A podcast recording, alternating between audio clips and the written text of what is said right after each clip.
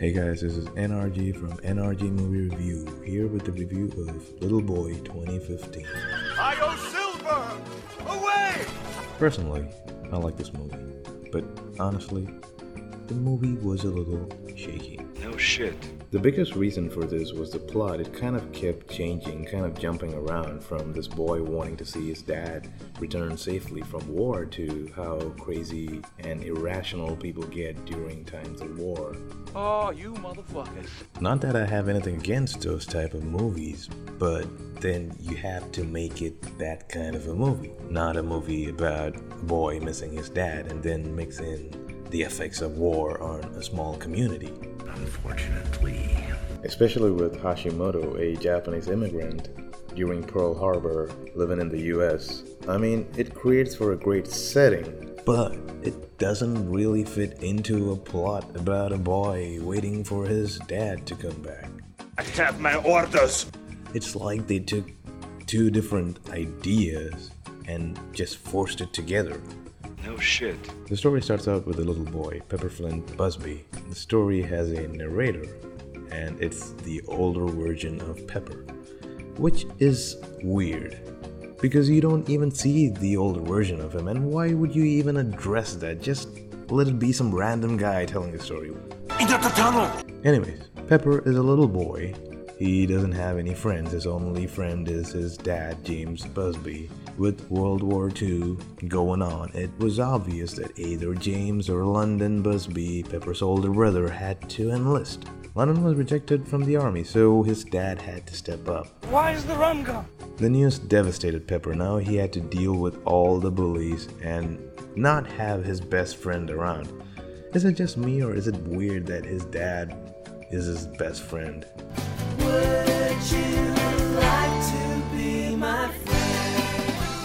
Moving on. I should have mentioned that being a little boy, Pepper gets bullied a lot. Pepper obviously misses his dad and is willing to do anything to get him back. This, along with the war going on and propaganda or whatever, Pepper freaks out.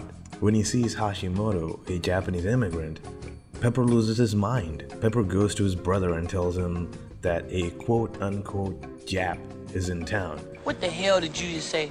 This is where the movie kind of derails, if you will. Houston, we have a problem. There's an incident with Hashimoto, Pepper, and London in a convenience store. Thankfully, Reverend Oliver steps in and saves the day. Pepper is still looking for a way to bring his dad home. He gets inspired in church when the Reverend says, Faith the size of a mustard seed can move mountains. Now, Pepper doesn't believe in God, but he does believe in magic. I see dead people. So he asks the Reverend how to achieve this power to move mountains.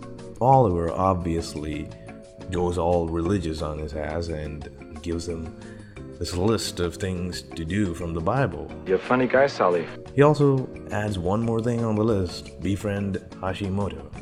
Now the movie turns to how racist and crazy people get during times of war. What do you know about that?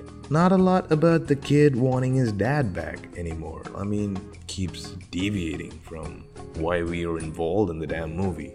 Also, on top of all this, Reverend Oliver is looking for a way to get people's hopes up during this time of war. And he uses Pepper as a source of inspiration, and London tries to be less racist and more understanding. As you can see, there's a lot of craziness going on. Come on, don't bullshit me. That's pretty much the story. The boy wants his dad back. The Reverend wants to inspire his town. London tries to be a better person. And Hashimoto is just taking all the punishment. You got what you want. Give these people air. Honestly, I liked the movie. It got me all emotional. Stop being such a pussy!